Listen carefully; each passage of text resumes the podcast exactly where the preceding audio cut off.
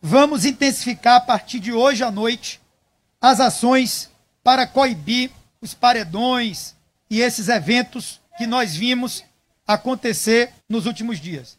E é claro que a atenção ao Nordeste vai ser ainda maior. E eu quero dizer uma coisa aqui a vocês. Se nós continuarmos verificando a ocorrência de paredões, a prefeitura vai caminhar para decretar o lockdown nos bairros onde houver paredão. Na Bahia do Trio Elétrico, em que as ruas da Barra e do centro de Salvador são tomadas por milhares de pessoas dançando e se divertindo pela música vindo do veículo no carnaval, outro tipo de veículo equipado com som tem chamado a atenção: os paredões.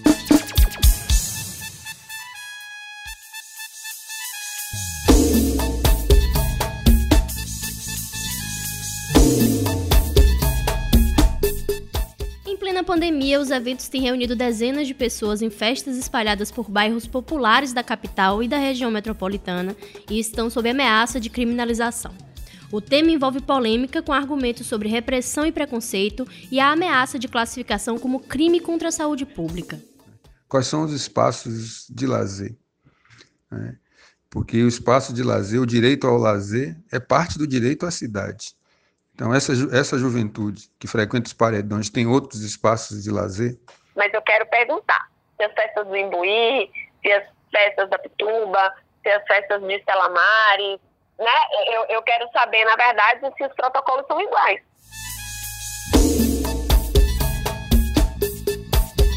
Eu sou Jade Coelho, o terceiro turno de hoje está no ar e nós vamos discutir os vários aspectos em torno da possibilidade de criminalização dos paredões na Bahia. Começa agora o terceiro turno. Um bate-papo sobre a política da Bahia e do Brasil.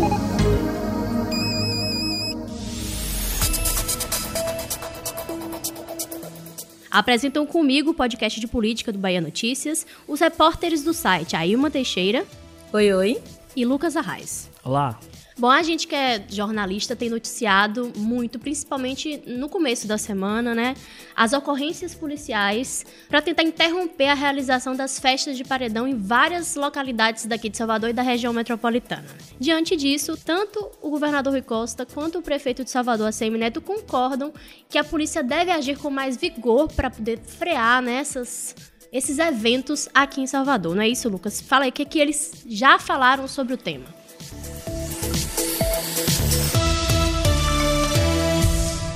É, o governador sugeriu enquadrar como crime contra a saúde pública quem organizar ou participar de festas que geram aglomerações em regiões habitacionais.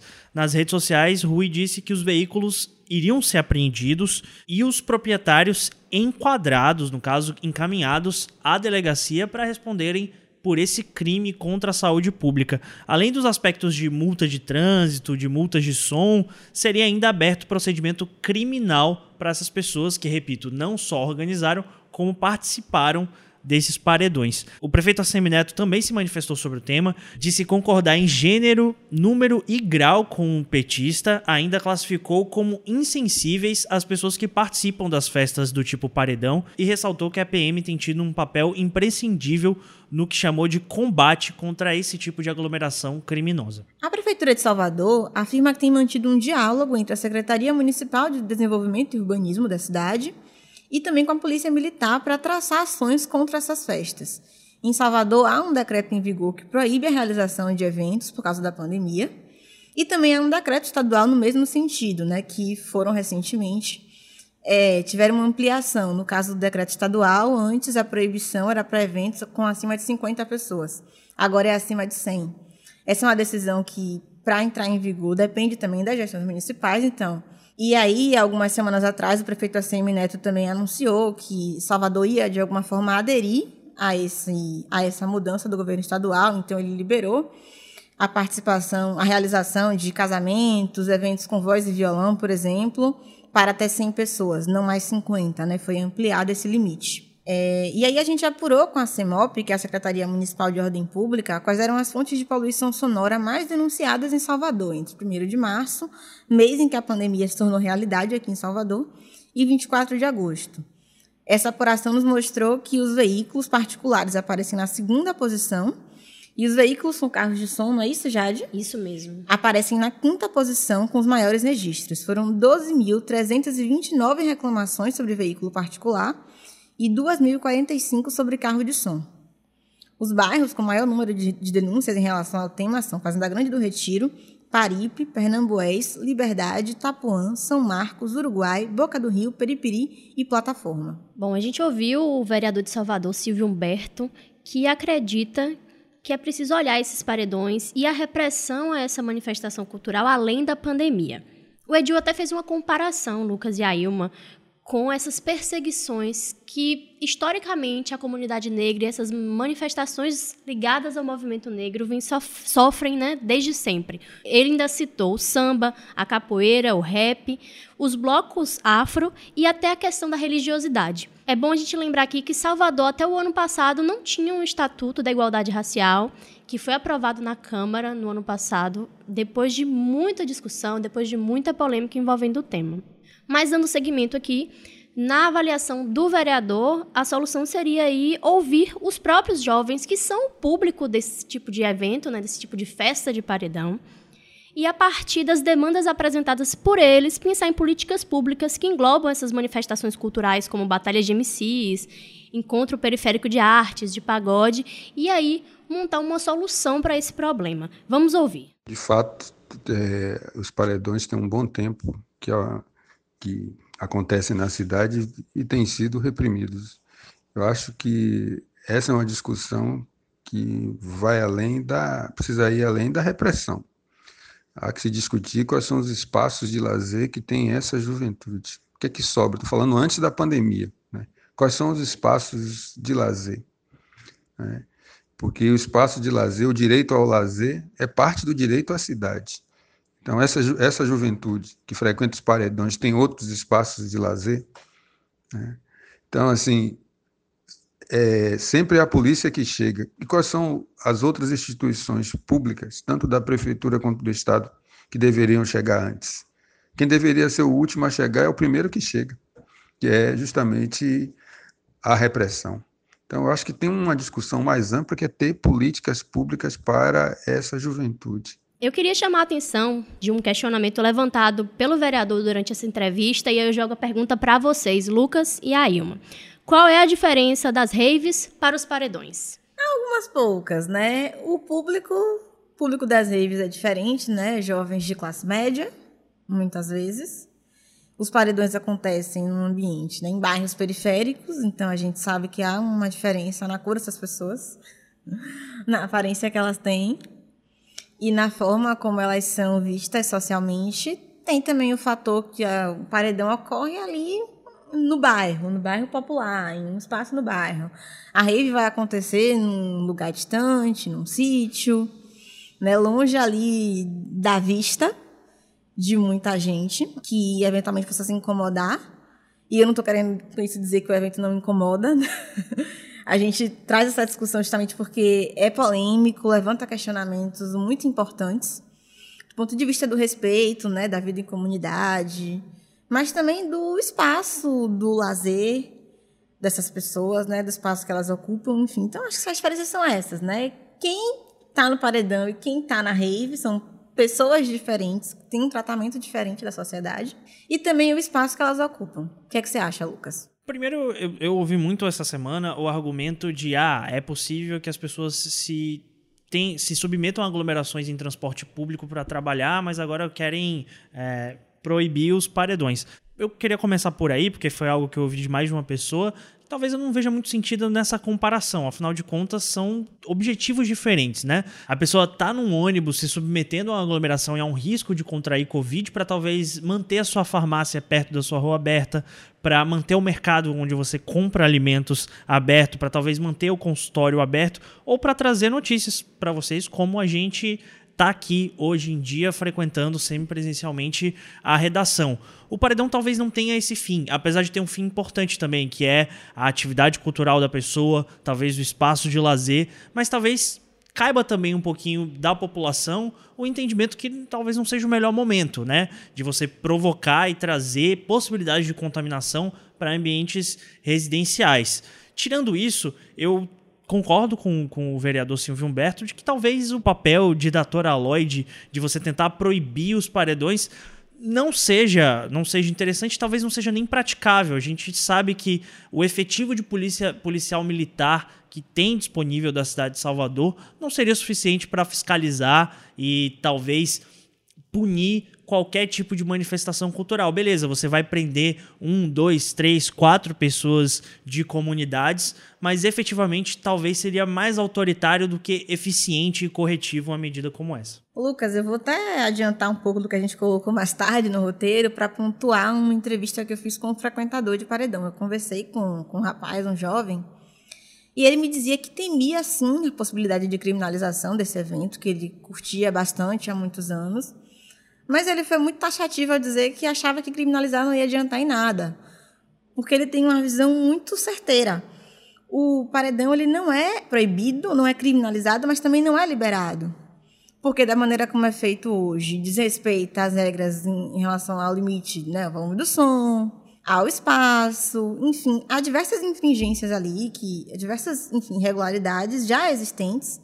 E ele, ele acredita que é um tipo de evento que talvez, se eventualmente for de fato criminalizado, que você tenha uma diminuição na ocorrência, né, na frequência, que eventualmente cai um pouco o público, mas que logo depois isso vai voltar a acontecer com maior recorrência em diversos bairros, porque é a diversão que eles têm hoje. E a criminalização não resolve, né? porque essa juventude já vive uma vida, é, assim, boa parte dela sem essas alternativas. Né? Então, às vezes a gente tem que se perguntar qual é a diferença da rave para os paredões. A cor das pessoas. Né? Então, tem jovem lá, tem jovem, jovem na rave, tem jovem nos paredões. Ou nós pensamos alternativas em termos de políticas públicas na área da cultura, né? na área do esporte. Não, sem isso a gente não vai resolver. Né?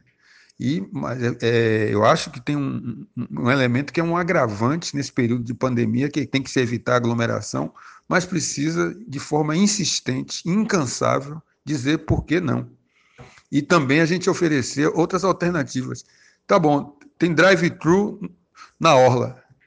A gente tem uma possibilidade de ter um drive-thru público, por exemplo, uma possibilidade pública de você oferecer isso também para lá para as periferias da cidade, né? pensar em um cine imóvel e, e garantindo que as pessoas não se, por exemplo, que as pessoas não se aglomerem, é, essa discussão sobre direito à cidade, direito do uso dos espaços que são públicos, enfim, de todos nós, é algo que movimenta muitas vozes. A gente procurou outras pessoas para conversar sobre o tema, entre uma delas a Maria Marighella. Ela é pré-candidata a vereadora aqui em Salvador, ela é filiada ao PT, então existe já um contexto aí dentro da fala dela, e ela acompanha e defende a causa e é crítica à abordagem que vem sido tomada, inclusive ao do governador Rui Costa, seu correligionário. Ela afirma defender as recomendações de entidades de saúde sobre o distanciamento social, mas acredita que a reação aos paredões revela, no fundo,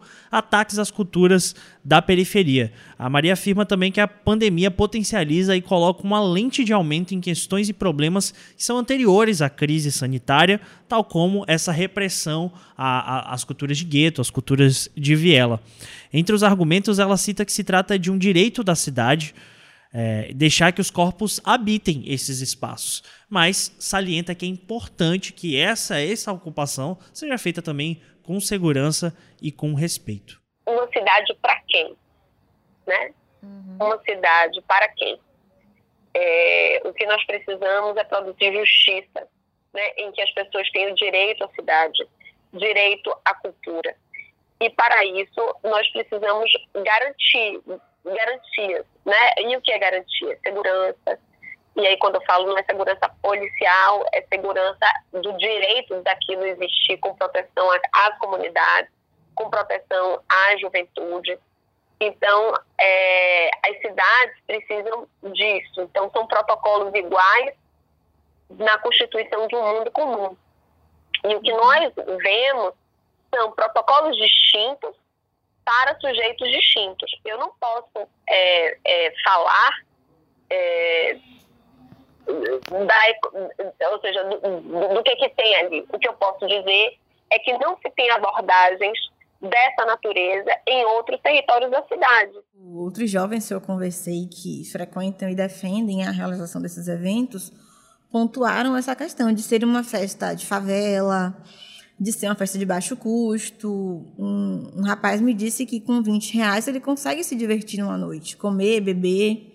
Ele até pontuou que também era uma fonte de trabalho para informais que iam vender sua bebida, seu lanche na festa. Ele fala, né? Não vai só depender do carnaval e de todo o investimento que se faz nessa grande festa, mas ter ali um, um evento recorrente para estar tá ganhando um dinheirinho e que para eles é uma diversão. Ele fala, né? Com 20 reais ele pode, pode curtir no paredão que ele frequenta no fim de semana, coisa que ele jamais faria numa casa de show, que já tem um custo de entrada mais elevado, às vezes um couvert, uma bebida mais cara, enfim, todas essas questões. E aí, no ponto da repressão policial, que esses jovens também pontuam que ela existe, que não é uma abordagem feita de maneira. Ou melhor, que é uma abordagem feita de maneira violenta, né? É o que eles pontuam sempre. É, aí a gente procurou a Secretaria de Segurança Pública, né, em busca de algum posicionamento que nos recomendou que procurássemos a Polícia Militar. E aí, quando a gente procurou a Polícia Militar, a gente não conseguiu uma fonte, eles não, não nos deram alguém para conversar sobre esse assunto e dizer qual é a visão da polícia é, sobre isso, sobre essa repressão, sobre como combater esses eventos no momento em que, de fato, não é adequado. A gente está numa pandemia e essas aglomerações elas não deveriam estar ocorrendo agora mas a gente infelizmente não teve essas respostas. É, e a gente queria ouvir muito a polícia porque a gente vê muitas vezes na televisão, né, em outros veículos, uma associação desses eventos com o tráfico. Vez ou outra, quando a gente recebe os releases né, de apreensão, de, de proibição desses eventos, a gente vê lá que teve registro de apreensão de arma, de drogas, então a gente queria também falar um pouco mais sobre esse assunto, mas acabou que não tivemos resposta. E talvez os paredões me lembrem também muito uma outra aglomeração que está bastante recorrente, aí eu falo mais do todo o território baiano, que são as passeatas políticas, né, de apoio. A gente tem visto movimentos, inclusive, em formatos muito parecidos, com presença de bebida alcoólica, presença de carros de som e, novamente, aglomerações em espaços públicos. Mas talvez o governador que tenha aí se apresentando um tigrão para os paredões não está tendo o mesmo comportamento com, inclusive, aliados no interior do estado que estão causando aglomerações muito similares. Mas voltando um pouquinho para a questão dos paredões, mais um, apresentando mais um lado também para essa discussão, a gente ouviu um relato de uma comerciante de um bairro de Salvador que ficou por algumas semanas com medidas de restrição mais severas. Lembrando naquelas medidas de atendimento à vida do prefeito Assemineto, né, em que apenas atividades essenciais podiam funcionar. É, o bairro estava na lista entre os que mais tiveram denúncias para a Secretaria de Ordem Pública por conta da poluição sonora. A comerciante é crítica do, dos eventos, dos paredões, por diversos aspectos. Ela cita, por exemplo, o momento delicado em que muitos perderam familiares e que isso deveria ser respeitado. Ela fala ainda sobre os eventos incomodarem moradores do entorno das localidades em que são realizados tanto quanto barulho, como também a sujeira que é deixada aí após toda essa movimentação. A comerciante chegou a dizer que a porta das casas são usadas como sanitário, que é bastante incômodo para as pessoas que passam também maior parte do tempo em casa durante essa pandemia. O relato ainda finaliza com a reclamação da presença da polícia como uma única maneira de cessar a realização dos paredões, mas que quando as viaturas deixam os locais, toda a movimentação volta a ocorrer. Terceiro turno.